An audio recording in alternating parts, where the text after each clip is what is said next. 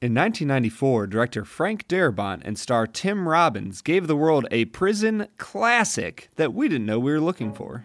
In 2019, Chivas Brothers gives us one of the world's most popular blended scotches. The movie is The Shawshank Redemption, The whiskey is Chivas Regal 12. and we'll review them both. This is the, Film and Whiskey Podcast.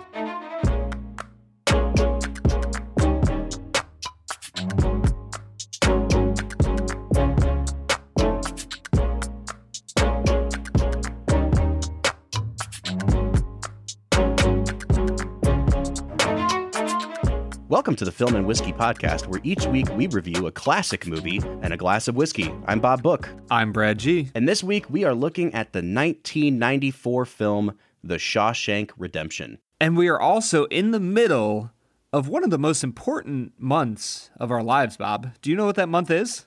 The of our lives, Brad? Of our lives. This is the September of Scotch. Wow, I loved the Sean Connery accent. Oh, it's beautiful. That was wonderful. Yes, we're in the middle of the September of Scotch. We are trying five consecutive weeks of Scotch. Brad and I have said before, we are Scotch novices. So this is a really uh, exploratory phase for us, and we're really enjoying it so far. yeah, I am finding myself to be a Scotch Aficionado. aficionado. Thank you. I was really searching for a word there. yeah, I'm really starting to enjoy Scotch based on what I've tried with some friends and what we've tried for the podcast. And so, yeah, it's a wonderful month to bring you bourbon lovers an appreciation for a new form of whiskey. I'll tell you what I'm also enjoying, Brad, are the reactions that we're getting for our Fight Club episode, because we are getting many of them. As you know, I am not a fan of the movie Fight Club, and Brad hates me for it. I, I mean, I hate you for a lot of reasons. and that's just one of them. But we're also getting some feedback from what Brad likes to refer to as Film and Whiskey Nation, including one of our favorite people, our frequent guest host, Jen Lowers.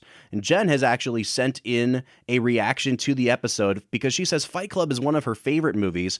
She wanted us to read on air her reaction to the movie Fight Club. So we're just going to take a second here and I want to say what Jen is responding to in our episode and then get our reactions to it. Brad, what do you say? I can't wait for her to rip you apart.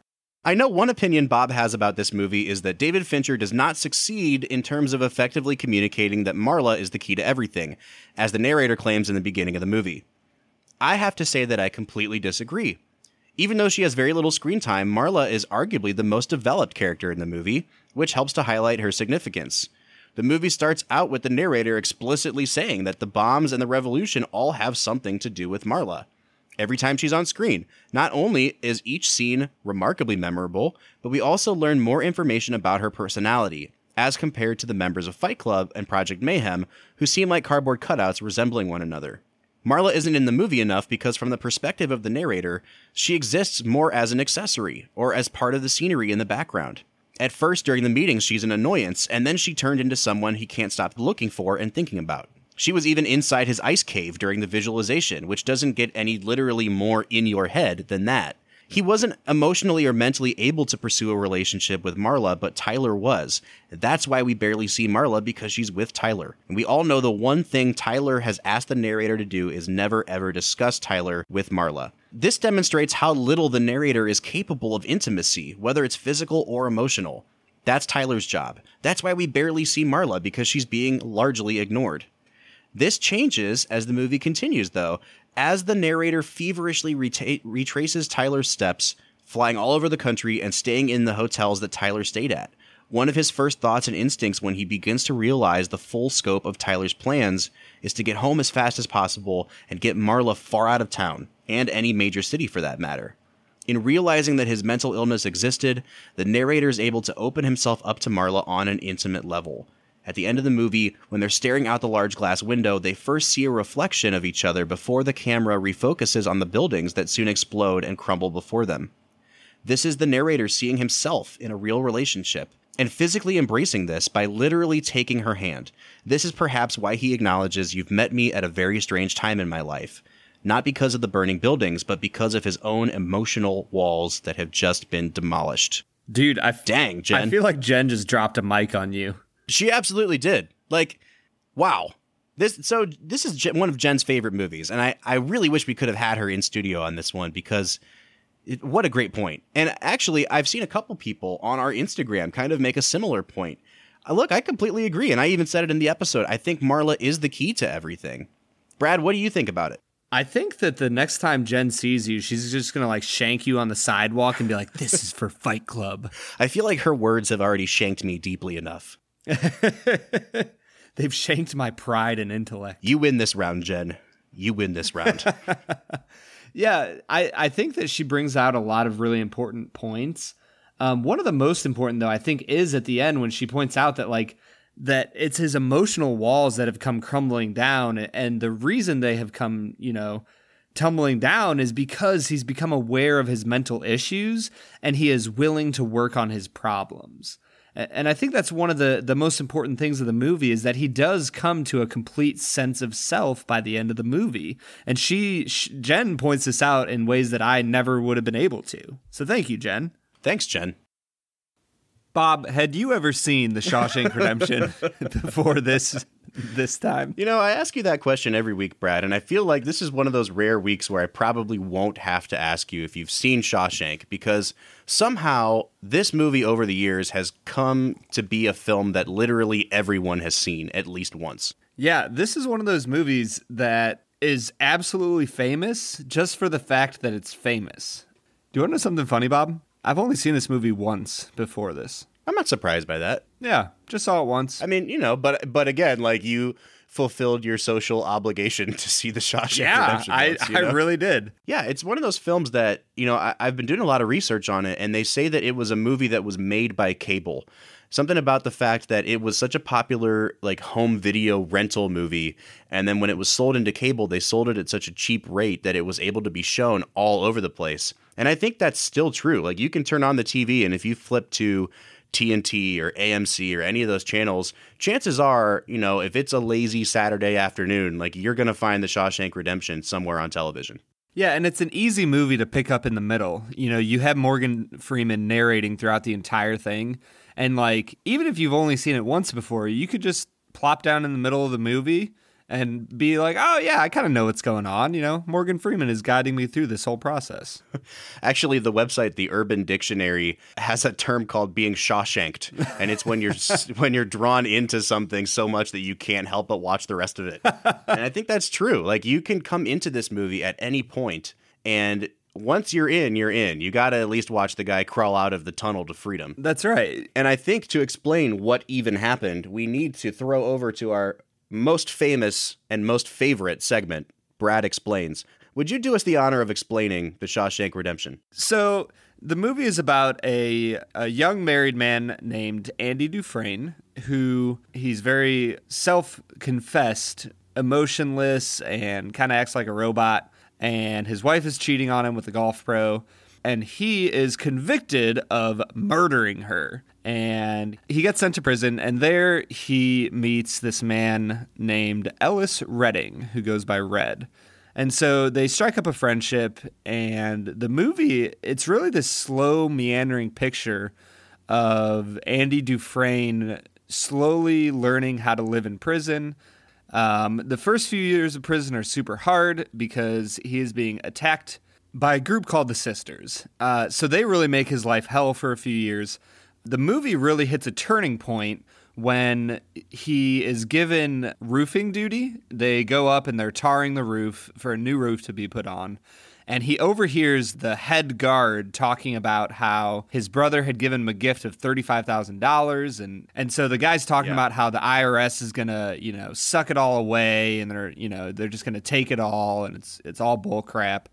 And Andy Dufresne approaches him and basically is like, "Hey, if you gave that money as a one-time gift to your wife, you'd be set." And if you want to, instead of paying a lawyer to do that, I'll set it up for you. And all I all I'm asking for is three beers each for me and my coworkers here. And that kind of that kind of propels the movie forward into Andy's relationship with his fellow inmates and it gets us to the point where at the end of the movie he's friends with everybody and he actually has been digging his way out for like 25 20 or 25 years and the movie focuses on his escape.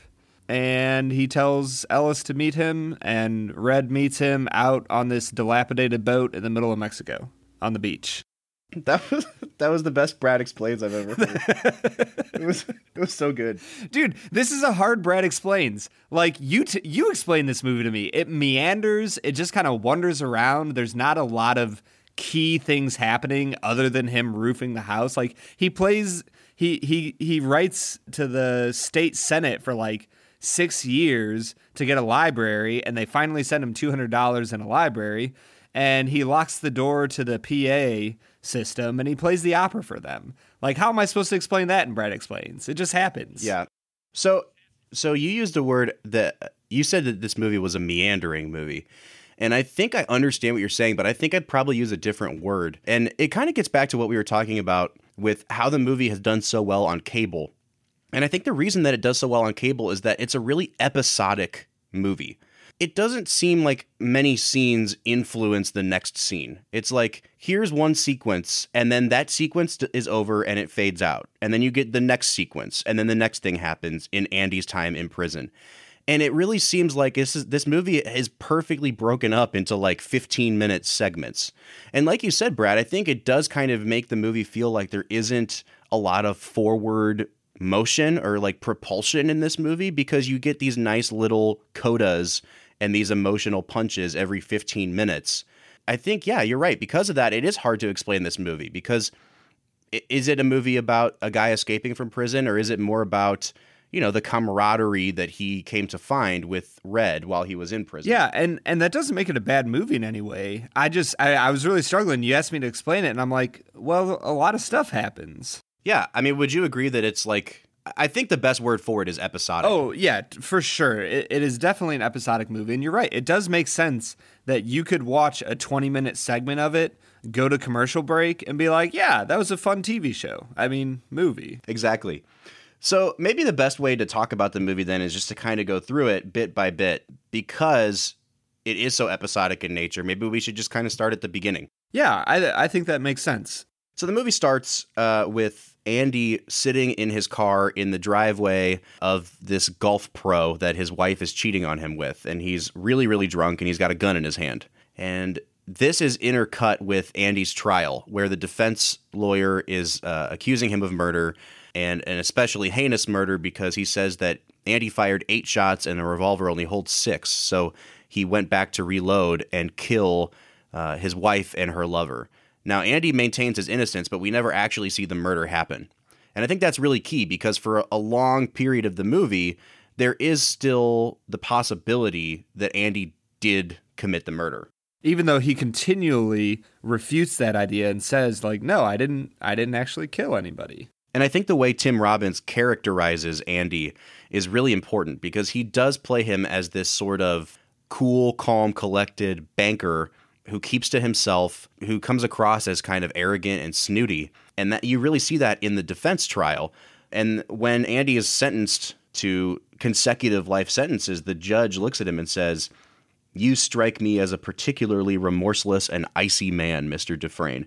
And I just, I really love that we are kind of on Andy's side from the beginning because we believe him when he says that he's innocent. But just from the beginning of the film, you are given this glimpse into kind of how broken the system is and how easy it is, or how easy it could be, for an innocent person to become seen as this or icy, remorseless murderer. Yeah, and there's something about the way Tim Robbins plays Andy that I love and I noticed it when, you know, the first time somebody asks him about why he's in Shawshank, you know, he says, like, I didn't do it. I'm innocent. And, you know, Morgan Freeman laughs at him and he goes, Didn't you know? Every person in Shawshank is innocent. Right. And he's like, Hey, uh, you know, and he yells to one of his guys, He's like, Why are you in here? He goes, Ah, oh, the lawyer screwed me. But the funny thing is, Andy never, you know, professes his innocence again in the movie. You know, later in the movie when a new prisoner comes in and he and Andy is all buddy buddy with the guys already. He asks Andy why he's in. He goes, "Oh, don't you know? A lawyer screwed me." He he has this way. Uh, he's almost like a chameleon. He kind of morphs his way into fitting into where he needs to fit into, even though he does kind of come across as a cold fish from the start. And what I love about the way the movie is structured is that at the beginning of the movie, there's really not a sense of hope. And in a lot of ways, it seems like a real cynical movie because, you know, Andy maintains his innocence and he's still sent to prison on consecutive life sentences. And then they cut to Morgan Freeman's character, Red. And the first time we see Red, he's in a parole hearing. And I think at that point, uh, he'd been in prison for either 20 or 25 years on a murder charge. When Morgan Freeman first comes in, first of all, I think he is just fantastic in this movie. But when he first comes into that parole room, you can see that he's kind of nervous. And I think it's because at that point, he really does still have a hope that maybe he's going to get out of here, that really, you know, these people hold the key to his freedom. And he believes that he might be paroled. And when they reject his parole, he goes outside and there's this great shot of him just kind of composing himself. And his face changes and he goes back up and sees the guys and they're like, "Oh, hey Red, how did it go?" And he's playing it cool as like, "Oh, you know, same stuff, different day." And I love the fact that you get that glimpse of Morgan Freeman's character having the wind sucked out of him and then replacing his hurt with this sort of like veneer of I don't care. I, it's a cynicism. And I think at the beginning of the movie, you're there with them. You're saying, you're seeing like, oh, there might not be any hope here. Maybe you do have to be a cynical person to make it through. But as the movie goes on, this theme of hope being something that's worth holding on to really starts to come out. Yeah, I think that as I was watching the movie, I realized that the movie sets you up to think that Andy is going to be content with building his library and building a group of friends in prison and you start to think that like oh maybe hope isn't necessarily getting out of prison. Maybe hope is just having something to live for even when you're locked up. Mm. and so it, it, i think that really helps the movie in the fact that it it kind of lulls you to sleep that you think that andy's just okay with what's going on. And and eventually you do see that the warden pushes him to you know doing what he does but in the end, I, am really curious. Do you think that if the warden hadn't treated him the way that he did, do you think he would have tried to escape? I think that's a good question. And maybe this is a good time to kind of get into what we think of the actors and the characters in the movie. Because the character of the warden, Warden Norton, his name is. He's played at first as a guy who is kind of hard nosed and, you know, maybe has some shady stuff going on in the background. And as the film goes on, you know, Andy starts to work for the warden in basically cooking the books for the prison and skimming off the top uh, so that the warden is making money off of prison labor. And they're, you know, they're laundering the money. And the farther you get into the movie, the more they kind of make the warden into like a cartoon villain. And that was actually one of my big nitpicks with the movie, my problems with the movie. The warden, you know, you know he's the antagonist for the whole movie. You know that he's morally corrupted. But I think that there was a difference between when you knew the warden was skimming money and then all of a sudden the warden is like condoning murder because, you know, the the new guy that Brad was talking about that comes in towards the end of the film, his name's Tommy he's a young kid that comes in and has knowledge that Andy actually is innocent and that he can prove who did it. And the warden is so worried about Andy getting out and letting out the secrets of what he's been doing that the warden actually has Tommy murdered. And I think that turn from kind of morally corrupt money launderer into cold blooded murderer really just didn't work for me. Yeah, I think that they move him a little quickly but for me, it worked for the fact that you could see from the very start that he had evil in him. So I guess for me, when that happened, it wasn't a surprise. But does that make sense? Yeah. And and I, I love that they set Andy and the warden up as foils so early in the movie. The first time they really have an interaction, the warden comes into Andy's cell and sees Andy reading a Bible. And he asks Andy, What's your favorite verse in the Bible? And what I love is what they do with those two verses because it tells you everything you need to know about the relationship between those two. Andy says that his favorite verse in the Bible is Mark 13:35, which is watch for you know not when the master of the house comes. And he's referring to the fact that the warden has just shown up. You don't know when the warden's going to show up. He's basically making a joke. And then the warden says, "Oh, you know what? That's a good one, but my favorite one is this." And he quotes Jesus saying, "I am the light of the world." You know, if you follow me, you will not walk in darkness. And it's this really subtle way that the warden is making a power play. He's basically saying, yeah, you think you're being clever by saying you got to watch out for the warden, but I'm telling you, if you do it my way, you'll be in my good graces. And it gives you a really early glimpse into the warden's kind of Jesus complex or his God complex that he has. And I think that I thought it was a brilliant touch. Once again, proving that people can take biblical texts and twist them to mean what they want them to mean. Yeah, whoever thought that that could happen? Yeah, I I absolutely love that scene. I, that was actually a scene that I marked down as probably one of my favorite. Um, I, I think it, I think it's important for understanding the the nature of the relationship between Andy and Warden Norton. I, I mean, you just see everything you need to see about that character in that one minute, and and I think that's probably why it didn't totally surprise me when he took him out there and killed him because you see a man who is more and more willing to protect what he has because he thinks he's God. You know, by the time Tommy gets there, he's been in charge of the prison for probably 30 to 40 years. He considers himself a god that nobody can touch him and that not only can nobody touch him, but he has ultimate authority over these dirty, rotten prisoners. So let me ask you about this. The the guy that played Warden Norton, his name is Bob Gunton. What did you think of his performance in the movie? I really loved him. I, I think that he plays the villain extremely well because he's not over the top. Exactly. Yeah, I completely agree. Yeah, he has this ability to have this quiet confidence in himself and in his authority and in who he is that just translate to this menacing figure that you're you're never totally sure what he's going to do, but you're always a little bit afraid of him. You know, and I think that's part of the reason why I don't like the turn into him being kind of a murderer. Before that, he seemed like the kind of guy who could pull strings, you know, in the legal world or out in the world and really hurt you that way. He seemed like a really intelligent, clever, conniving guy.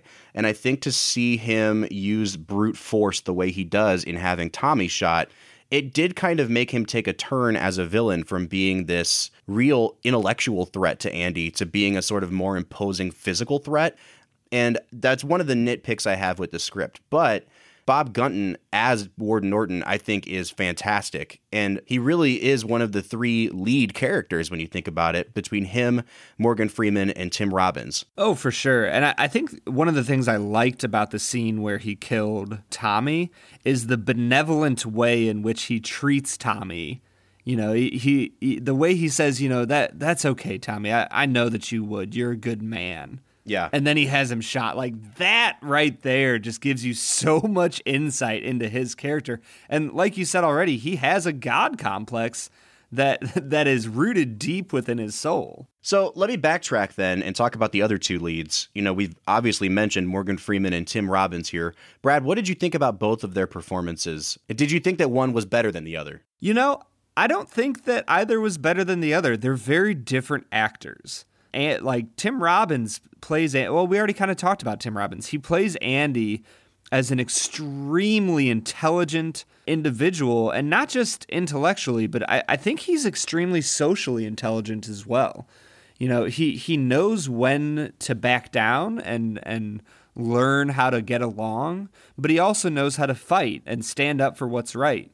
And I think that the way in which we see him stand up to the sisters it it almost informs you that that this is a man who will never stop fighting for what's right and mm. he will mm. never stop fighting injustice and wrongness in the world.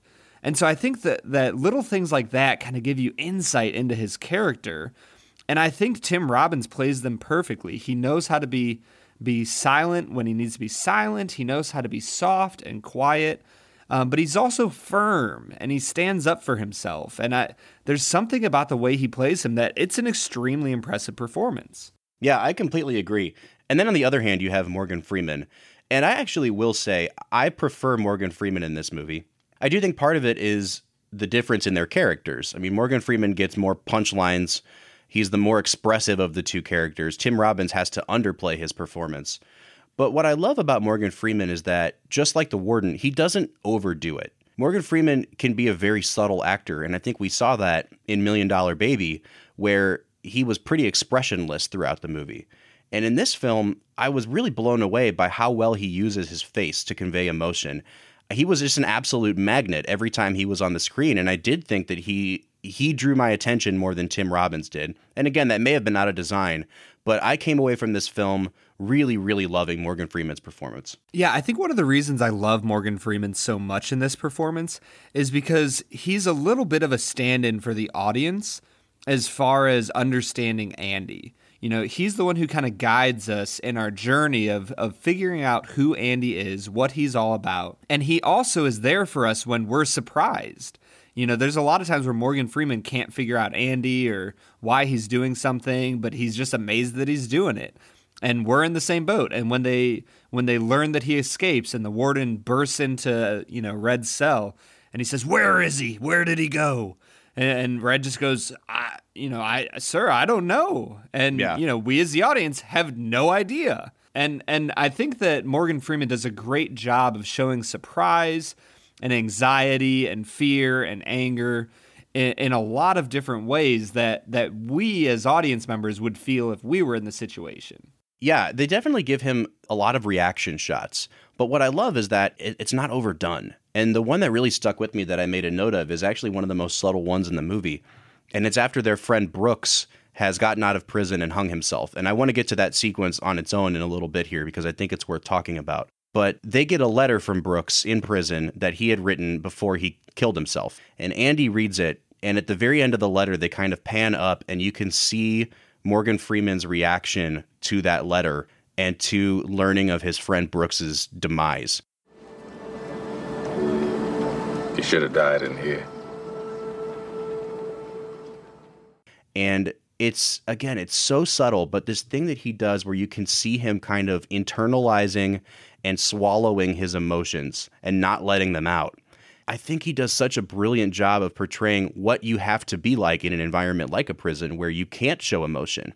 And that's actually one of the big features of the the early part of the movie is that prison is designed to break you, not just from the administration standpoint, but from the other prisoners, and that if you want to succeed, you have to swallow your emotions. For sure. And Morgan Freeman characterizes that absolutely perfectly. Yeah, I would I would agree. And Brad, after we take our break, I want to come back and talk about this idea of the the code of the prison, what it means to have to swallow your emotions, and I want to get into that Brooks sequence as well. But before we do that, what do you say we try this Chivas Regal 12 year?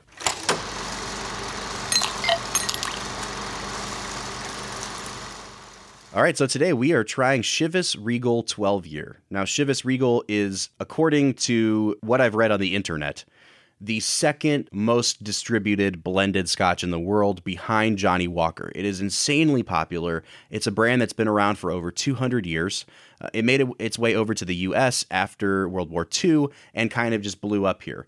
Again, it's a blended whiskey, so much like Johnnie Walker Black, you know, your scotch snobs are not going to like this because they like single malts. But this is something that's widely available at a reasonable price point, and it kind of is a whiskey for the masses. Brad, have you had Chivas Regal before? I have never had Chivas Regal before. You know, we're in week three of our September of Scotch, and we've tried two pretty good scotches so far, so I'm really hoping this continues that trend for us. I really just want us to contact Sean Connery and have him say the September of Scotch for us. I want to have him say Chivas Regal because I feel like you wouldn't even know Chivas Regal. The sep- September of Scotch. All right, so Brad, what do you say we get into trying this Chivas Regal? What are you picking up on the nose? You know, this honestly comes across as an extremely smooth whiskey. I'm interested to hear what what you think that means. Like, what what makes you think it's going to be smooth just from the smell of it? It doesn't have a lot of ethanol for me. Hmm, okay. I, I think that's the big thing. Whenever you think about whiskeys that aren't smooth, a- a lot of times they they are younger and have a lot of ethanol still on them, and it's just hard to get them down. Whereas this, I, you know, I, it's an 80 proof whiskey, so a it's not going to be very strong there.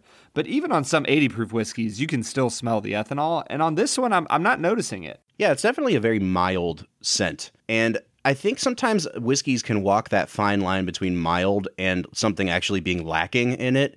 And I think my worry about this is that there's so little on the nose here for me what it's going to taste like. It is an 80 proof, and I worry that it's going to be lacking something because there's not much of that classic scotch smell to it.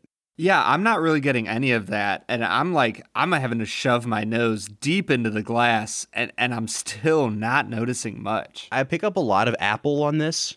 It's very bright and it's pleasant, but like I said, it's just lacking something all the way through. I think I'm only going to give it a 5 on the nose. I was just thinking the same thing, probably a 5. All right, why don't we give it a sip? Man, I don't know if there's much happening there.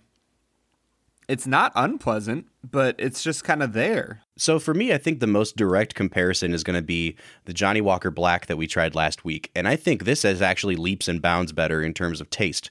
It's just as sweet as Johnnie Walker Black. Like this is a really sweet whiskey, but I pick up a lot more spice all the way through. And it's not just that sort of like black pepper hot spice that you got on Johnnie Walker Black but lots of really nice baking spices like some I don't I don't know what it would be like nutmeg or something. It it's way more complex all the way through than the Johnnie Walker Black was. Brad, how would you compare the taste to the Johnnie Walker?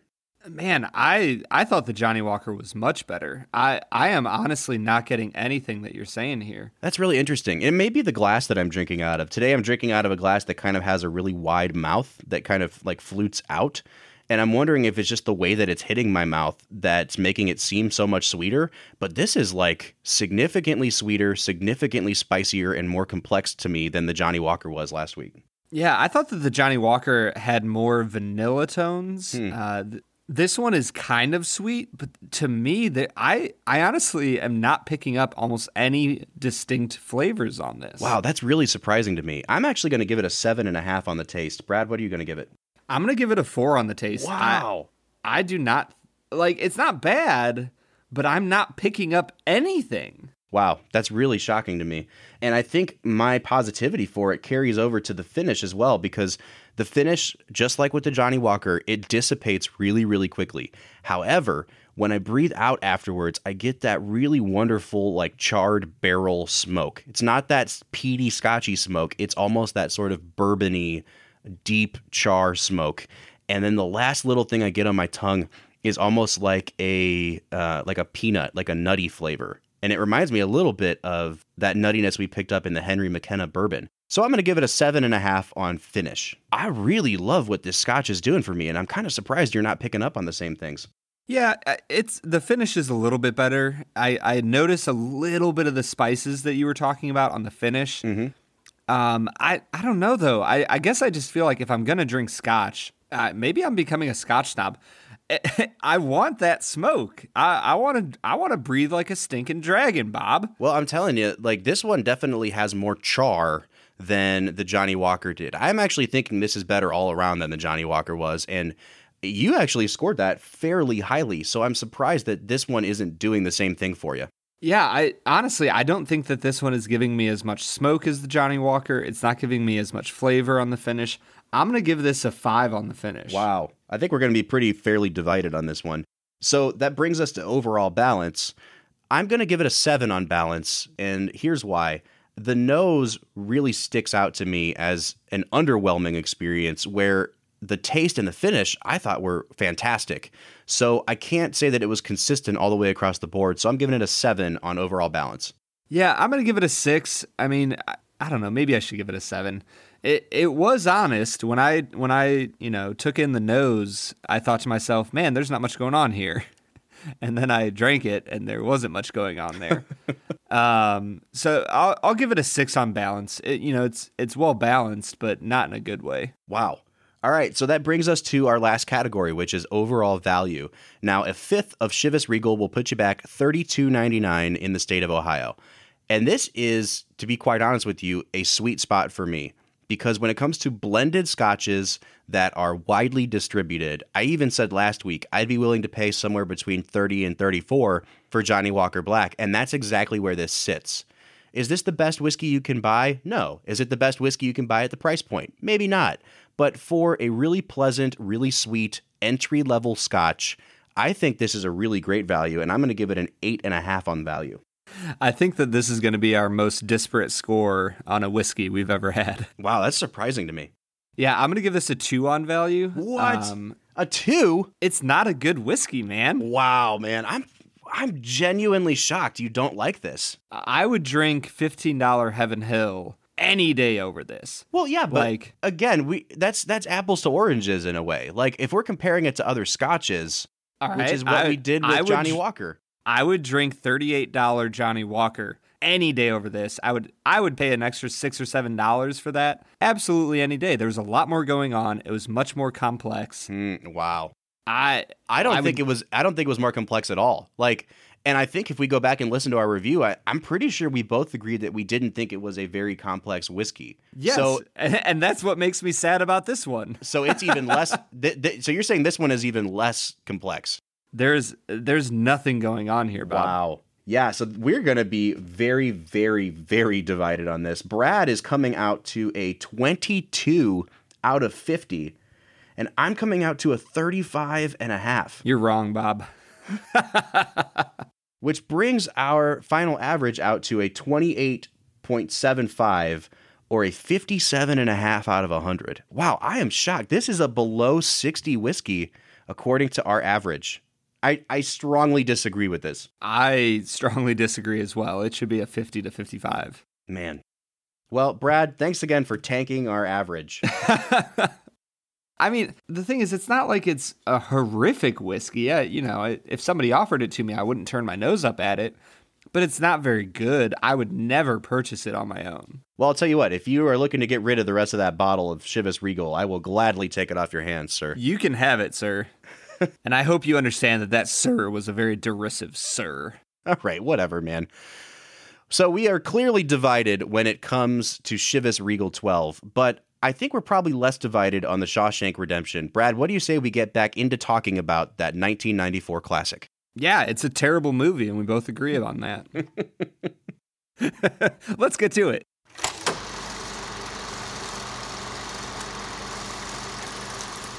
All right, so that was Chivas Regal 12, a whiskey that we are highly, highly divided on. Yeah, that whiskey was crap, Bob.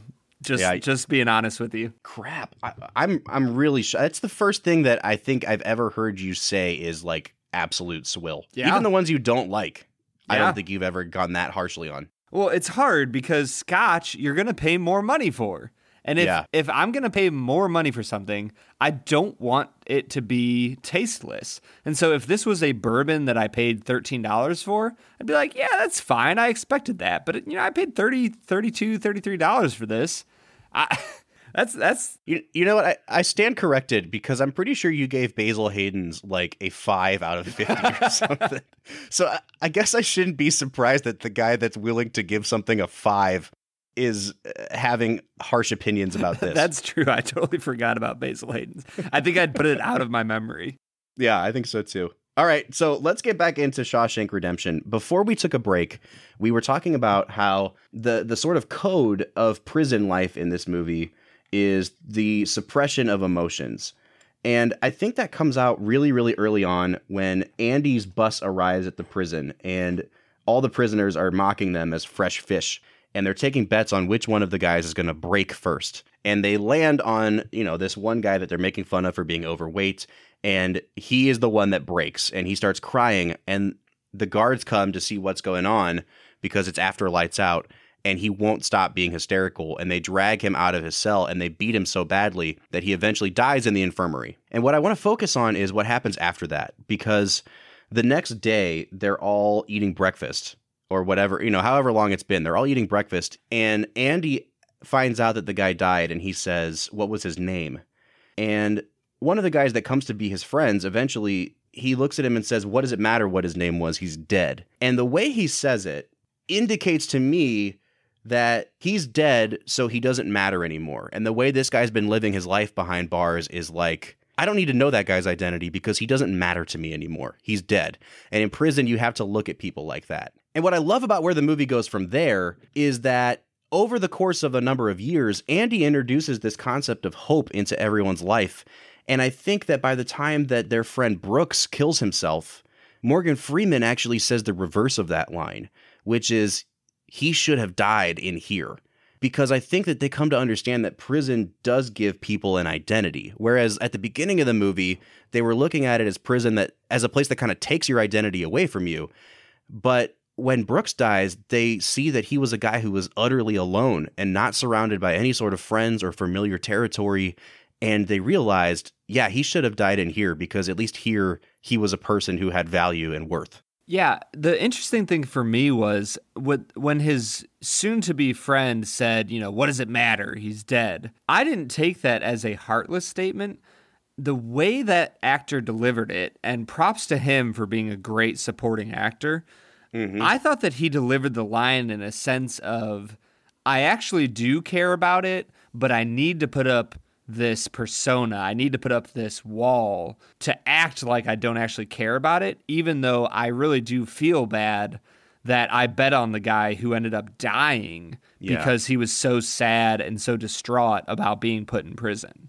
I think that's a good point, and I, I don't think it takes away from my point any either. It's it's two different ways of looking at the same thing, and I think it still gets us back to this place where we can acknowledge that at least in the first part of the movie, the honor code of the prison is like keeping your mouth shut and not allowing any of your emotions or your thoughts to spill out. Yeah, and, and it's a direct, you know, it's a direct opposition to last week's episode in Fight Club.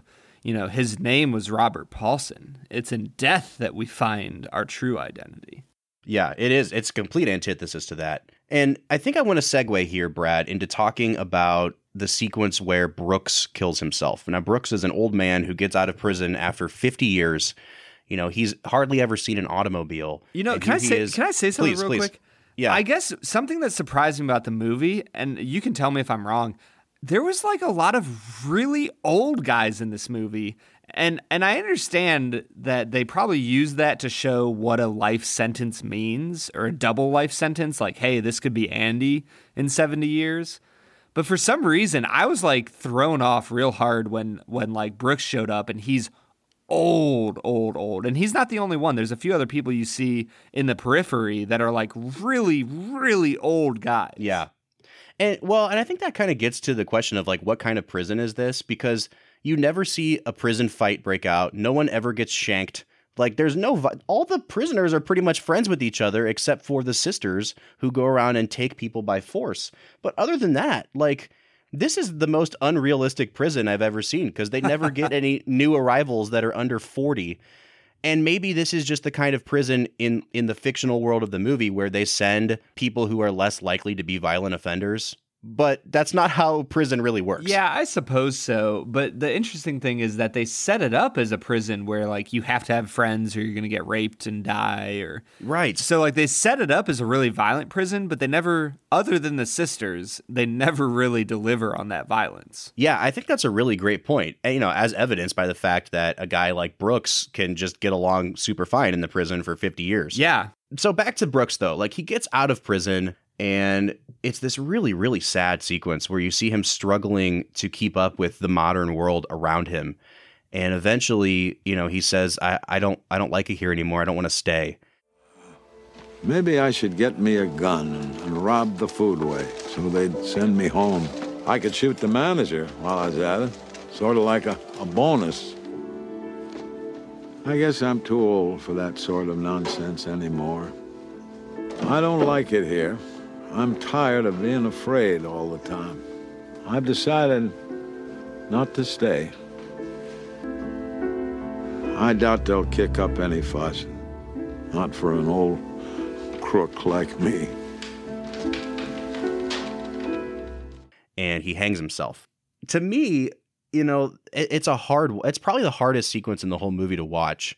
But I also think it might be the best. I think it might even be better than Andy's prison break because it is just so well done and it really hammers home the point that inside these prison walls, like Red says, guys become institutionalized. At least inside the prison, they are someone. And then when they're thrust back out into the world, they have no community, they have no identity, they have nowhere to go.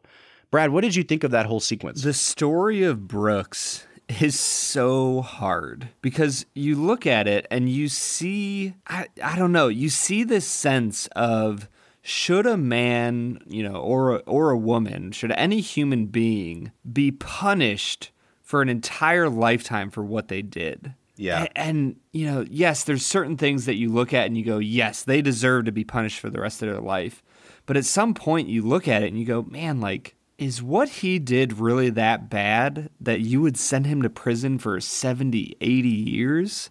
Hmm. I just, it gives you a sense of compassion for the person who's an 80 year old man. I, I'm going to guess that Brooks was in his, you know, late 70s to early 80s Oh, when yeah, he got let sure. out.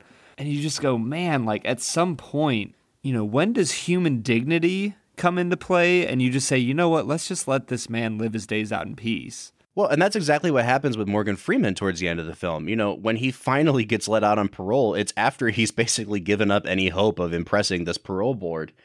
And he has this great quote when they ask him if he's been rehabilitated. And he starts talking about what he would do with his younger self if he could talk to him. And he says that that kid's long gone and this broken down old man is all that's left. I look back on the way I was then. A young, stupid kid who committed that terrible crime. I want to talk to him. I want to try to talk some sense to him. Tell him the way things are. But I can't. That kid's long gone, and this old man is all that's left. And it really hammers home the point that that what prison is about at least in the United States is not rehabilitation it's really about have we broken you down enough that we can let you you know scamper out of here with your tail between your legs Oh, for sure. I absolutely loved the Brooks sequence. I love I absolutely love when he carves into the woodwork Brooks was here. Mhm. Because I think it gives a sense of importance to the value that individual human lives have. That we all have this search for a sense of meaning that like that like I was here and I mattered. And it's just so sad that his his last act of establishing an identity was to carve into the wood. You know, I was here, I mattered, I had an identity, and to hang himself right from that rafter. I thought that when Morgan Freeman was placed in the exact same halfway house, I thought it was doing disrespect and dishonor to Brooks. How so? I just I really struggled with the fact that it said, you know, Brooks was here and so was Red. It basically is what, you know, Morgan Freeman carved into the wood. And I just for some reason there was something about that that I was like, yeah, you know, you were here, Red, but you had a meaning and a purpose to your life that that Brooks didn't have. And to me, I, I felt like it was a stretch from a from a filmmaker standpoint to say, yeah, you know, 10, 15 years after Brooks died, and they hadn't, you know, sanded over Brooks was here. Uh, so to me, that was a stretch. But even beyond that, I just go, you know what? Like, I get that you were here as well, but you had something to live for. You had hope. And it's almost disrespectful to Brooks, who had no hope. Well, I don't know if it's disrespectful or if it's redemptive. And I hate to use that word because it's like a, a play on the title in a way, but that's what the whole movie is about. Is, you know, Morgan Freeman is it's it's almost tacky and cheesy that they put him in the same room, but it's a way of showing the audience he is in the exact same mental, emotional spot that Brooks was in. And he says it. And he says the only thing that's keeping me going at this point is this thing that I have to do for Andy. And Andy gave Morgan Freeman's character the hope that Brooks didn't have. And so, you know, that room in a way is almost like a sort of purgatory. Brooks goes into that space and has no hope and it claims his life. And Morgan Freeman is able to go into that same sort of hell, but because he has something to hold on to, something that's capable of driving him forward, that's what allows him to defeat it, to leave that room behind him and leave his mark on it. Get busy living or get busy dying.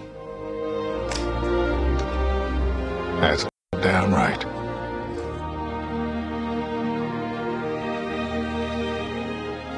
For the second time in my life, I'm guilty of committing a crime.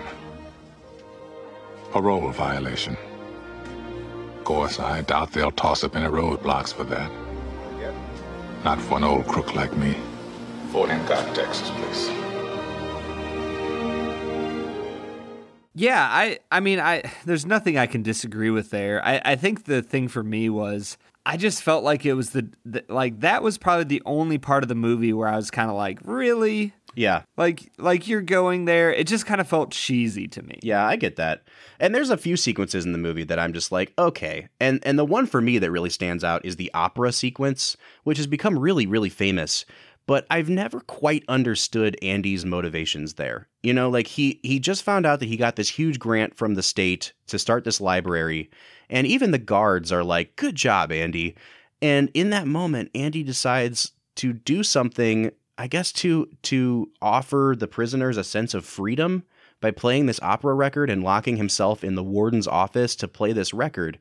And I've just never quite understood that sequence. And I especially don't understand why every single prisoner in the whole prison stops what they're doing to look up at the sky, like, like up at the loudspeaker. It's like, don't you think maybe one or two of them didn't care for opera and didn't really feel like listening to it? But it's it's one of those scenes where you watch it on TV and it's like, wow, how powerful. And then in the context of the movie, it's kind of like, did we really need that scene?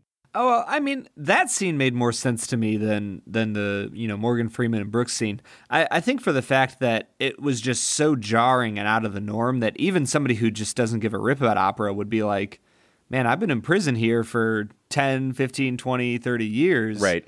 And I've like well, I mean, I've only ever heard, you know, discipline and a lack of grace and a lack of anything loving or kind and all of a sudden they hear opera like, what the heck? And I think that scene exists to set up the scene that comes after it, which is where Andy starts talking about like the beauty of music, which was another like, oh my gosh. But he starts talking about the beauty of music because he says music has the ability to give you hope. Right. And that's where Andy finally starts to lean into I need something more to carry me through my time here. And eventually leads to his time in solitary confinement for what he's been doing. And then he gets the resolve to break out something I love about this podcast. I feel like so often in these episodes, you or I will pose these questions of like, well, why did they do this? And then within five minutes, we've like answered our own question. yeah, it's true. it's nice to talk these things out. It really is. And I think this is the kind of movie that has appealed to like millions and millions of people, but there's still things we can analyze in it. You said that you wanted to talk about why exactly this movie is as popular and as famous as it is. And I think we've leaned into that a little bit, just talking about the logistics of it being on TV all the time and the way it's set up in a kind of episodic nature. But at the end of the day, I think it's just a really accessible, easy movie for people to see a great moral lesson in. Yeah, and it's interesting because if you look at like the AFI Top 100, those movies are chosen by, you know, self professed professionals and film critics and the like. But when you look at the IMDb top 250 list, this has topped the list for a very, very, very long time. And in order for it to top the list, people have to watch the movie and then and then go on IMDb and then rank it highly. And and what I'm trying to say is it takes like willful actions for them to go and rank this so highly. So I guess for me the question is what is it about this movie that makes the average person go, you know, I'm going to go on I- IMDb and give this a high score because, you know, it's a perfect movie.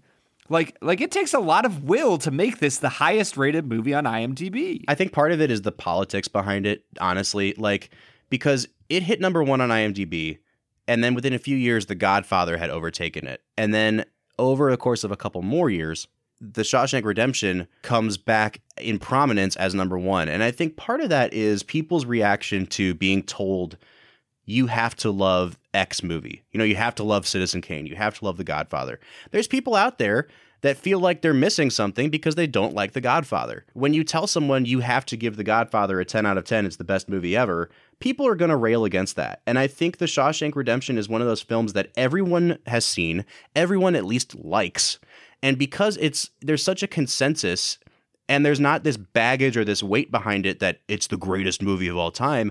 I do think that's why we've kind of see people say, "Yeah, I'm way more willing to give this movie a 10 than The Godfather." Yeah, that's really interesting. So, I guess what you're trying to say is The Godfather might be the art critics 10 out of 10 choice, but the common person would choose Shawshank you know, 10 out of 10 times. You know, I, I'd be really interested to see how that goes because The Godfather was kind of the same way in that it was the highest grossing movie of all time, like for a couple years before Jaws beat it out. So it has an insane popularity. I just think that over the years, it's come to have this reputation that critics fawn over it, and I think deservedly so. But Shawshank never had that. And so I think it's kind of like the people's underdog movie. And it might be slightly overrated because of that you know, on IMDb, but it goes to show what a movie that teaches a lesson like this can do for the masses. I think that takes us to our final scores. And I want to hear, Brad, what would you give this movie out of 10 and would you recommend it? This is a 9 out of 10 movie, and I would 100% recommend it if there's somebody who actually hasn't seen it. Like it's a phenomenal movie. It's really well paced. Even though it kind of feels slow at points, the episodic nature keeps drawing it keeps re-drawing you back into the movie, back into the story. Tim Robbins turns in a phenomenal performance. Morgan Freeman turns in a phenomenal performance. Bob Gunton p- turns in a phenomenal performance. Like you can't ask for more out of a movie. It's really well done. There's a few things here or there that would keep me from giving it a 10 out of 10, but yeah, it's it's a great movie. Yeah, it is a great movie. And I would also give it a 9 out of 10. I don't think it's perfect. And I honestly, I wish I would have been able to see this movie when it first premiered in 1994 because I can't tell if it has just become the template for every other prison redemption story since then, or if even back then it seemed a little bit cliched. You know, it it's one of those movies that you go into it and it has this familiar sense to it, even if you've never seen it before. It feels like you know the characters, you know the story, you know where it's going, and it's just so darn accessible and like instant gratification that you just go along with it. You're sucked up in its currents, basically. But it is a little tacky at parts. And, you know, after 25 years, I think it's okay that we can say that about the movie. That doesn't take away from how great certain parts of it are. And it definitely is a 9 out of 10. But we want to know what you have to say. So get on social media, tweet at us, send us a, a message on Instagram, call us, send a voicemail. We want to hear what you have to say about the Shawshank Redemption. Brad, where can they find us on social media? if you have been listening to this podcast, you should know by now that you can find us at at Film Whiskey with at, an E. At Film Whiskey. Or you can call our call in line, leave us a voicemail. We'll play it on air. The number is 216 800 5923. Once again, that's 216 800 5923. Next week, we will be back talking about the 1982 classic E.T., the Extraterrestrial. Bob, I don't feel like we've delved into movies from the 80s very much yet. No, and I'm super excited because this is like one of my all time favorites. So, can I also inform you that next week, when you ask me the question, Brad, have you seen this movie before? My answer will be no. What? You are you serious? I've never seen E.T. the Extraterrestrial. Are you Brad? No. Are you pulling my For the- chain? For the Film and Whiskey podcast, I'm Brad G. I am taken aback. and we'll see you next week.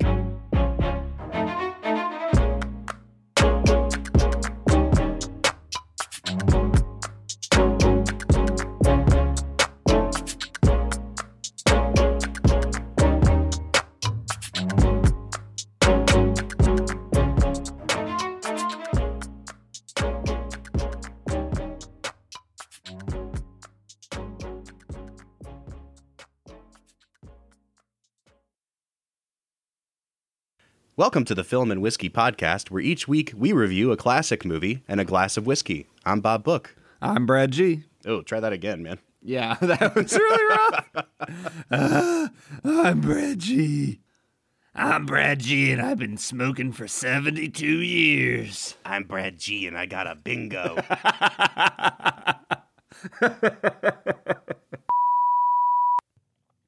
Have you given Robots Roundtable a shot yet? This is the new show where the hosts from the Robots Radio Network podcasts, all of your favorite hosts, get together every week and they talk a little bit more deeply about some of the things going on in the games and the things that they're enjoying recently. So if you're looking for a fun show talking about games, entertainment with all of your favorite hosts, and also a really wacky competition at the end of each episode, give Robots Roundtable a shot. It's available on iTunes and Spotify and basically everywhere.